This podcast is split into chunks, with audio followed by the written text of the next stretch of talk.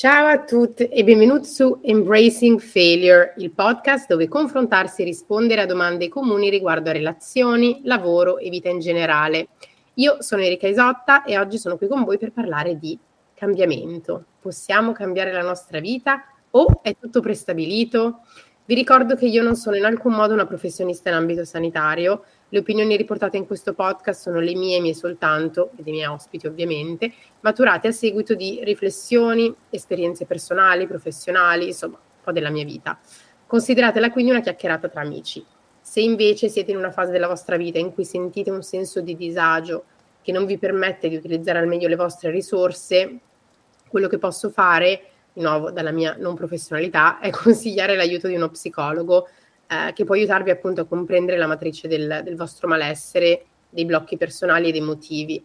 Eh, per me personalmente, quando mi sono trovata di fronte a questo genere di interrogativi, ehm, ho scelto un percorso di terapia online con uno bravo, che è un servizio italiano di psicologia e psicoterapia completamente online, in, pensato inizialmente per italiani all'estero, quindi per quello mi, sono, mi, ci, sono, mi ci, sono, rivolta, eh, però potete trovare tantissime iniziative Um, diciamo, ecco, io suggerisco sempre caldamente la psicoterapia in generale a tutti e a tutte perché è qualcosa che può davvero aiutare a sbloccarci nella vita. Ma oggi appunto siamo qui per parlare di cambiamento. Abbiamo un ospite speciale, Nicole. Ciao Nicole. Ciao Erika, ciao a tutte e ciao a tutti. Ti lascio presentare così insomma chi ci ascolta sa chi sei e un po' appunto poi par- vediamo di cosa parliamo oggi. Benissimo, allora, eh, innanzitutto grazie per avermi invitata in questo bellissimo spazio che hai creato. E io sono Nicole, ho, Nicole Volpe, ho 29 anni, sono una giornalista e sono founder di Pitch Up, che è un progetto di empowerment femminile che tenta di ispirare le donne attraverso storie di altre donne che hanno creato iniziative, progetti o semplicemente che hanno deciso di cambiare in qualche modo la loro vita. E cerchiamo di farlo appunto attraverso le loro storie, attraverso degli approfondimenti, diciamo, di carattere giornalistico che riguardano più eh, le questioni di genere e eh, un supporto psicologico che è portato avanti da una mia amica eh, la dottoressa Clorinda Oliva, che è una psicologa, e insomma cerchiamo un po' di, di supportare le donne da tutti i punti di vista. Bellissimo, è una bellissima iniziativa, vi invito ad andare a seguirla. Tra l'altro c'è anche la mia intervista, penso, perché sono io e Nicole ci siamo conosciute così perché sono stata intervistata da, da Pitch appunto riguardo al tema dell'aborto spontaneo del mio terzo libro, 25%, quindi vi invito ad andare a seguire su Instagram, ci sono tante cose interessanti. La mia intervista adesso è stata un po' di tempo fa, mi sembra. Sì, a settembre. A settembre, esatto. È stata proprio la prima del, diciamo, dell'inizio del nuovo anno, chiamiamolo così, dopo le vacanze estive.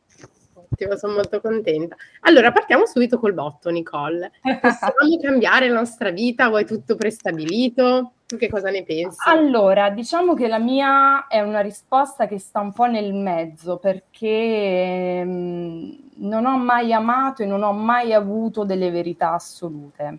Per cui ti posso dire sì, si può cambiare assolutamente la nostra vita, ma credo che questa dipendi in qualche modo da, se vogliamo farlo in termini di percentuali, dall'80% da noi e da un 20% di fattori esterni che possono essere anche un problema per il nostro cambiamento. Non è detto che ci eh, portino sempre a eh, poter cambiare effettivamente la nostra vita.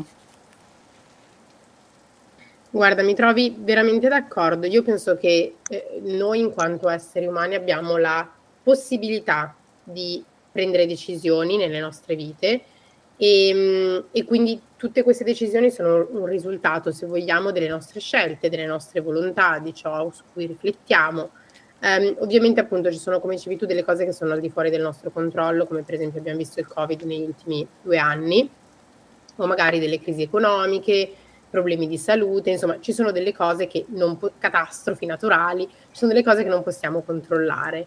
Um, però che comunque influenzano la nostra vita e non sono un risultato delle nostre scelte, ma sono qualcosa con cui dobbiamo lavorare. Quindi secondo me la chiave è sempre stata un po' l'attitudine, perché la vita non è solo quello che ti succede, ma è come tu rispondi a tutto ciò che ti succede. Infatti un esempio, una storia che io trovo veramente molto di ispirazione, diciamo che anche un po' come, come guida ovviamente, cioè non è che ambisqua, però che trovo molto interessante per esempio quella di Nelson Mandela, che è stato imprigionato per un po' meno di 30 anni e durante la sua prigionia ha, l'ha utilizzata come un'opportunità l'ha utilizzata come lavagna bianca praticamente per la sua carriera politica e soprattutto è riuscito a liberare il suo paese dall'apartheid e ovviamente molto di più non ha fatto solo questo.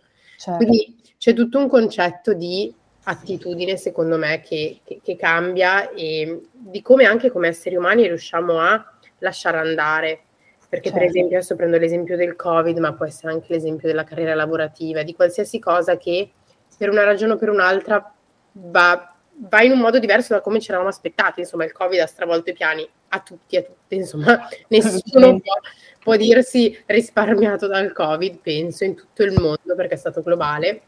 Ma questo accade anche eh, su una scala più, più microscopica, che per esempio il lavoro, quante volte abbiamo mandato magari una, una candidatura di lavoro per una candidatura per un lavoro e non siamo stati scelti. Bravissima, esatto. E queste cose capitano e non dipende da noi, dipende anche da chi erano gli altri candidati, che cosa stavano cercando, erano i nostri requisiti abbastanza, anche se lo erano magari c'era comunque qualcuno più qualificato. Certo. Eh, e questo succede anche nelle relazioni, secondo me, quante volte magari stiamo frequentando qualcuno e le cose non vanno come pensate, allora pensiamo che se facciamo giochetti, se scriviamo o non scriviamo, beh, le cose cambieranno. Eh, quindi in realtà secondo me c'è una parte delle scelte che ovviamente possiamo fare, dobbiamo avere la volontà, ma anche tutta una parte del lasciare andare che è molto importante eh, nel cambiare la propria vita paradossalmente. Lasciando andare possiamo veramente avere il più grosso impatto, secondo me. Certo. pensi? No, è così e mi ricollego proprio a quello che dicevi sull'aspetto lavorativo, no? Noi come generazione siamo sicuramente una generazione molto più penalizzata, soprattutto dal punto di vista lavorativo e di quello no, che vogliamo dalla nostra vita inevitabilmente siamo uh, penalizzati perché? Perché c'è un mondo del lavoro che ad esempio non ci permette di uh, realizzarci, di raggiungere i nostri obiettivi professionali perché sappiamo tutti benissimo il mondo del lavoro al momento è estremamente fermo, soprattutto in Italia, non so ecco, se all'estero, anzi forse all'estero un po' di meno, però ehm, siamo molto condizionati e bloccati da questo. È ovvio che ehm, ci sono appunto dei fattori che ci bloccano, ma questo poi ovviamente non vuol dire che dobbiamo rimanere fermi.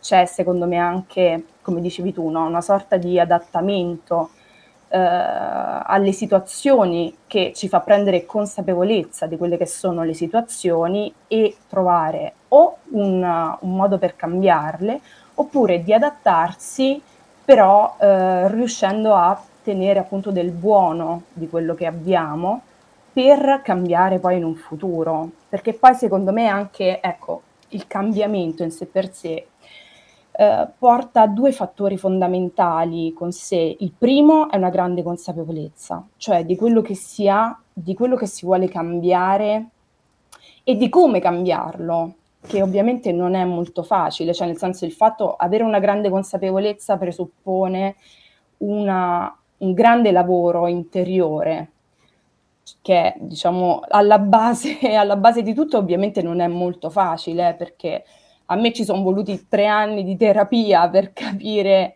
eh, cosa, come potevo in realtà cambiare la mia vita, perché ecco, io per esempio vengo da un mondo, quello del giornalismo, che è estremamente complicato eh, è difficile riuscire a realizzarsi, proprio appunto come dici tu, no? da fattori, perché si è, si è bloccati da fattori esterni, il mondo dell'editoria, tu lo sai anche meglio di me, è un mondo molto in crisi, per cui è difficile riuscire a capire come possiamo dimenarci, barcamenarci in questo mondo. E ehm, in questi tre anni di terapia ho cercato dei modi per capire effettivamente che la situazione non la posso cambiare, non è che improvvisamente io posso creare un mondo dell'editoria o del giornalismo libero a tutti, ma allo stesso tempo ho capito come posso cambiare io rispetto a questa, a questa realtà, a questo dato di fatto. E mh, attraverso appunto una grande consapevolezza ho capito che in qualche modo potevo fare la differenza. Ad esempio, Pitch Up è stato un modo per fa- dire la mia e darmi anche uno spazio per poter fare approfondimenti, fare interviste, che è quello che amo di più, no? Questa e poi è bellissima se ci pensi, perché c'è una, una, cosa che hai detto che mi ha fatto molto riflettere, che è quella del prendersi lo spazio. Io penso che nonostante tutte le cose che non possiamo controllare, viviamo in, un, in un'era, in un'epoca dove è molto più facile l'accesso a tante cose, che ovviamente ha le sue complicazioni, insomma, comporta i suoi problemi, eccetera, eccetera, però dà anche delle grandi opportunità. E quindi il fatto di essere semplicemente in uno stato di lasciare andare e di cuore aperto, semplicemente di mente aperta, chiamiamola proprio un'apertura personale verso ciò che possiamo prendere e lo spazio che possiamo occupare nel mondo, invece di pensare, oddio, il mondo del giornalismo fa schifo, il mondo dell'editoria fa schifo, ah, non troverò, cioè invece che crogiolarci e, e, e continuare, diciamo, a metterci in uno stato che ci rende le cose difficili, si può anche dire, guarda, c'è una bellissima opportunità. Quindi riuscire ad avere il cuore aperto, io lo chiamo questo di avere heart, your heart open, ma di avere proprio questa capacità di, quasi come i bambini, vedere opportunità ovunque. Eh, I bambini non vedono tutti questi limiti, se pensi anche a quando cominciano, per esempio, a camminare. Verissimo. Loro vanno, cadono, si rialzano ed è in realtà una lezione bellissima. Ovviamente noi come adulti eh, creiamo tutto un sistema di sopravvivenza, quindi quando cadiamo e vediamo che ci rompiamo qualcosa, ah, allora stiamo più attenti e quindi certo. perdiamo un pochino quella capacità di buttarci nelle cose, anche perché ci sono tutta una serie di pressioni sociali, lavorative, eh, che ovviamente influiscono, perché immagino che lanciare pitch up non sia stato facile, perché in qualche momento la sindrome dell'impostora che avrà detto, ah, ma che cosa, cioè perché ce l'ho avuto anche io con Womenplot, ah, ma che cosa stai facendo? La gente riderà di te che cosa pensi di voler fare. E quindi Bravissimo. bisogna anche avere abbastanza questa propria autocoscienza, questa self-awareness di cui parlavi, secondo me eh, è fondamentale per riuscire a prendersi il proprio eh, spazio e pezzettino nel mondo. È verissimo, ecco, proprio quando dicevi della sindrome dell'impostora, ti posso confermare che è stato assolutamente così, no? Perché tu pensi sempre di non avere nulla da dire o almeno quello che hai da dire è sempre troppo poco rispetto a quello che c'è in giro, eh, pensi di non essere competente, di non poter riuscire, che sono un po' tutte le aspettative no? che ehm, ci impone la società di essere sempre perfetti, eh, infallibili soprattutto, perché poi sappiamo che cosa vuol dire affrontare un fallimento, no? Cioè per noi adesso, al giorno d'oggi, affrontare un fallimento vuol dire eh, non lo so, sentirsi un po' derisi, aver fatto no, una catastrofe. In realtà poi il fallimento è parte della nostra vita, è parte integrante. Per fortuna che ci sono i fallimenti, perché secondo me sono i momenti in cui si impara di più, no? Perché sono quelli che ti fanno dire, ok, evidentemente la strada che ho intrapreso fino adesso forse non andava benissimo, Mm, posso cambiare qualcosa, no? Sono quei momenti che ti fanno riflettere e fanno rivedere anche un po' le tue scelte, ti fanno cambiare direzione o magari ti fanno tenere la stessa direzione, ma ehm, ti permettono di guardarla con punti di vista differenti e quindi ti danno quegli spunti che magari ti eh, danno quella skills in più, no? Quelle skills in più da, che ti permettono magari di, di, cambiare qualcosa e magari di riprovarci e di riuscirci. E è, diciamo è fondamentale. Ecco, il problema secondo me, tra l'altro poi del cambiamento, è proprio eh, riuscire ad uscire da quella dimensione di comfort zone e di paura del fallimento, perché poi parliamoci chiaro, no?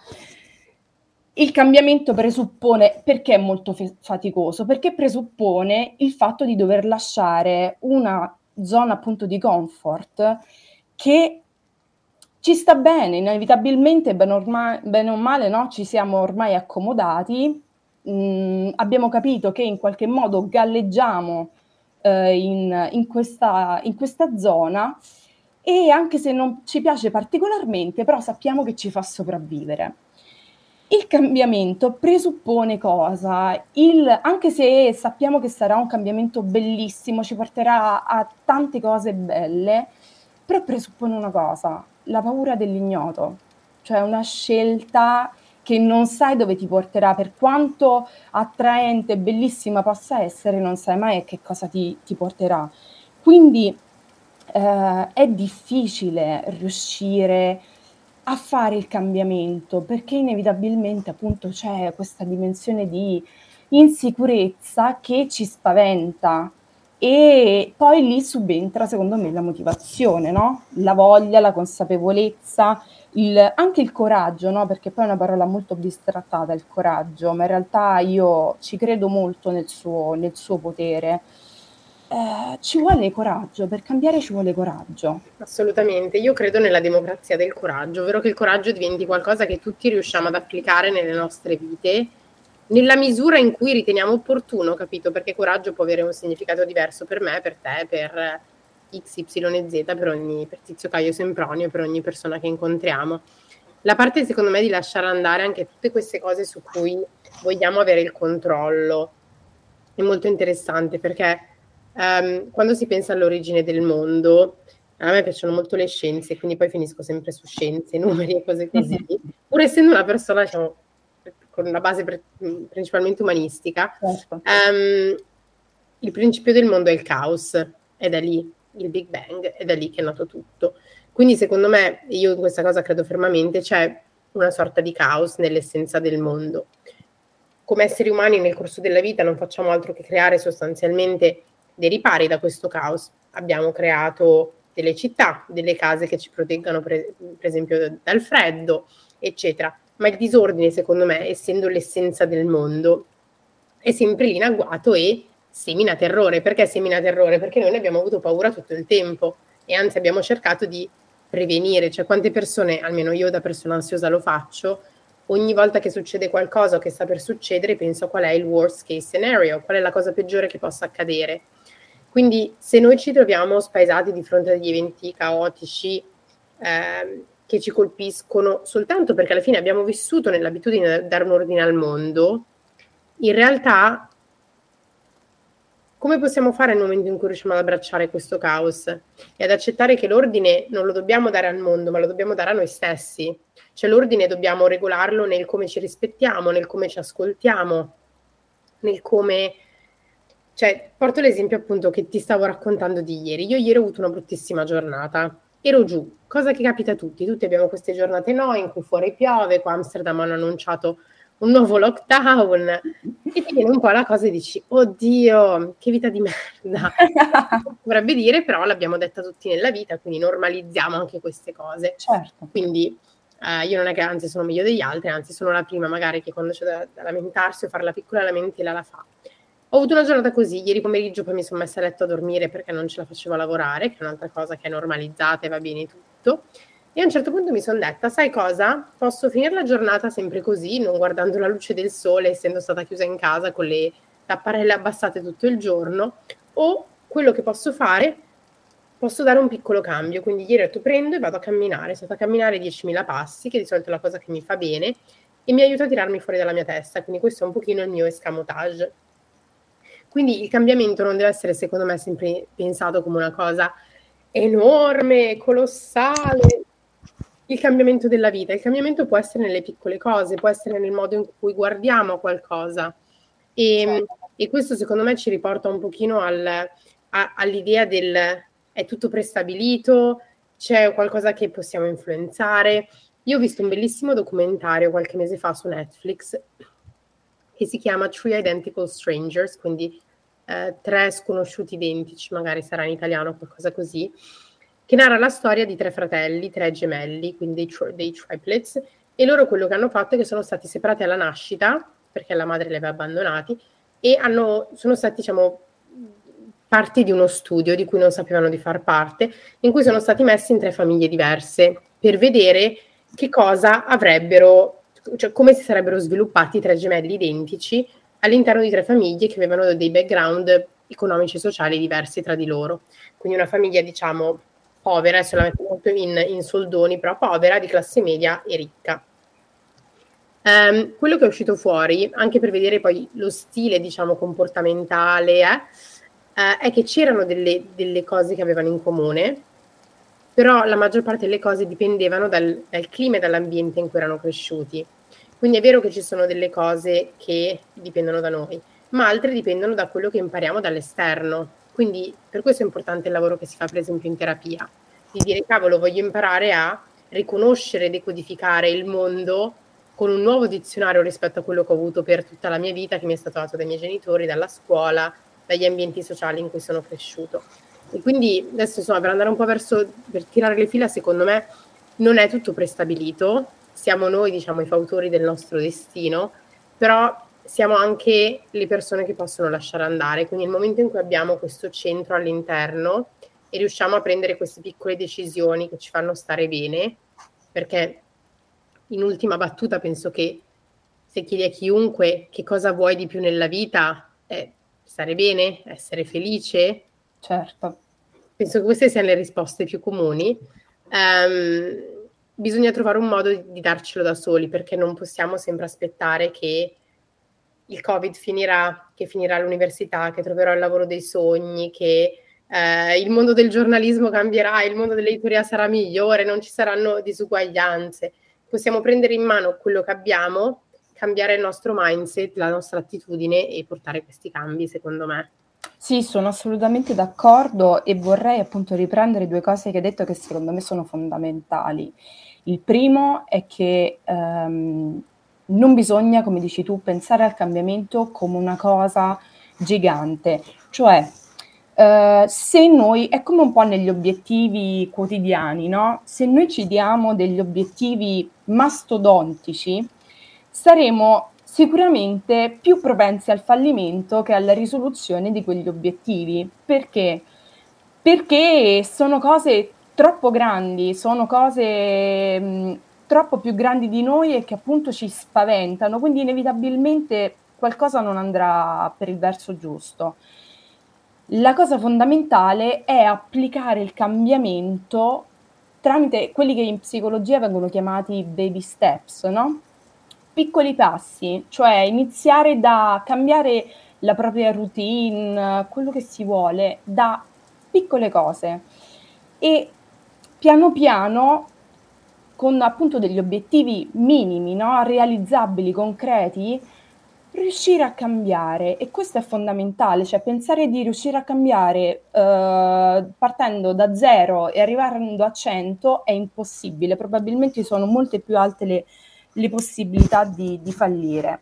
E poi il secondo punto su cui mi trovi profondamente d'accordo è il fatto che inevitabilmente noi veniamo condizionati dalla società, dal contesto in cui viviamo che ci fa creare appunto delle, delle aspettative su noi stessi e molto spesso ci porta a non ascoltare noi stessi, quello che vogliamo noi, ma quello che vogliono gli altri, ci fa più sintonizzare sulle linee d'onda degli altri che su noi stessi.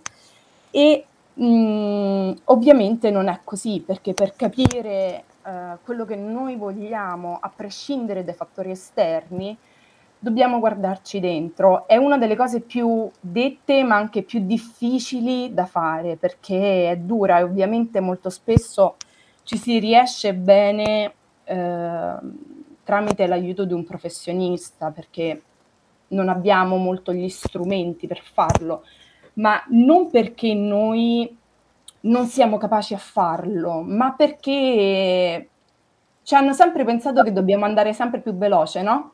Quindi, dobbiamo essere legati anche in un cambio di questo tipo. Bravissima, esatto, esatto, dobbiamo essere eh, sempre all'altezza di tutto, eccetera. Quindi per inevitabilmente, se tu devi assecondare le aspettative degli altri, non puoi ascoltare le tue o non ti puoi ascoltare tu. In questo devo dire appunto la terapia mi ha aiutato tantissimo perché ci sono appunto dei degli strumenti, no? C'è il tuo spazio, tu ti prendi quei 50 minuti in cui sei solo tu, con l'aiuto appunto di un professionista che ti fa delle domande, ti fa dei piccoli appunti, no? E sei tu in realtà che parli con te stesso. Ecco, questo dovremmo imparare a farlo eh, più spesso. Ecco, non è facile, ma ecco, quello che mi sento di consigliare è di prendersi dei, dei minuti, uno spazio, eh, anche dieci minuti al giorno, neanche tanto, per chiedersi, ok, cosa voglio? Questo era il mondo in cui sto vivendo, la vita che sto facendo mi piace? Sì, sì no, esatto. non lo so. Cosa posso cambiare? E ci si dà delle risposte. Sai che sono d'accordissimo, tra l'altro di questo ne abbiamo parlato con una psicologa che ho avuto, la mia amica Flavia, che ho avuto come ospite appunto nel, in uno dei primi episodi, dove parlavamo appunto di uno spazio. Tante persone a volte non si sentono pronte per la terapia, può essere per dei preconcetti, pregiudizi che hanno. Il consiglio che dava è di cominciare anche semplicemente da un diario terapeutico, infatti abbiamo parlato di scrittura riflessiva, quindi semplicemente prendersi lo spazio ogni giorno per scrivere come ci sentiamo, in maniera, eh, diciamo, senza giudicarsi, senza pensare che nessuno lo leggerà, perché poi è questa un po' la cosa. Noi viviamo la vita sempre con delle lenti del mondo esterno, quindi quello che facciamo lo facciamo sempre pensando a come reagiranno gli altri. Se ci pensi anche quando abbiamo parlato, per esempio, prima di sindrome dell'impostore su questi Bravissima, esatto. Diciamo sempre, oddio, ma la gente che cosa ne penserà? Invece cos'è? che cosa ne pensiamo noi. Quindi la scrittura riflessiva arriva, arri- arriva a dare un pochino quel, eh, quel, cambio, può essere il primo passo per avvicinarsi a una terapia, per cui magari alcune persone non sono pronte, ci vuole un, un po' più di tempo. Io ho provato la terapia tante volte nella vita, non sempre arrivata nel momento giusto con la terapeuta giusta, perché bisogna avere anche il coraggio di, di accettare che non tutti i match sono buoni, come nelle relazioni. Assolutamente e, e, poi ho trovato appunto la, la, mia, la, mia, terapista che non lascerò mai più, um, per sfortuna sua, che um, però ci ho messo parecchio tempo e l'ho trovata in un momento forse anche... Sono state tante cose, insomma, ero forse anche io aperta in quel momento per mettermi in discussione, perché in terapia si fa appunto un lavoro di, um, di questo tipo. Io ti ringrazio tantissimo Nicola, è stato un piacere averti, averti qui con noi.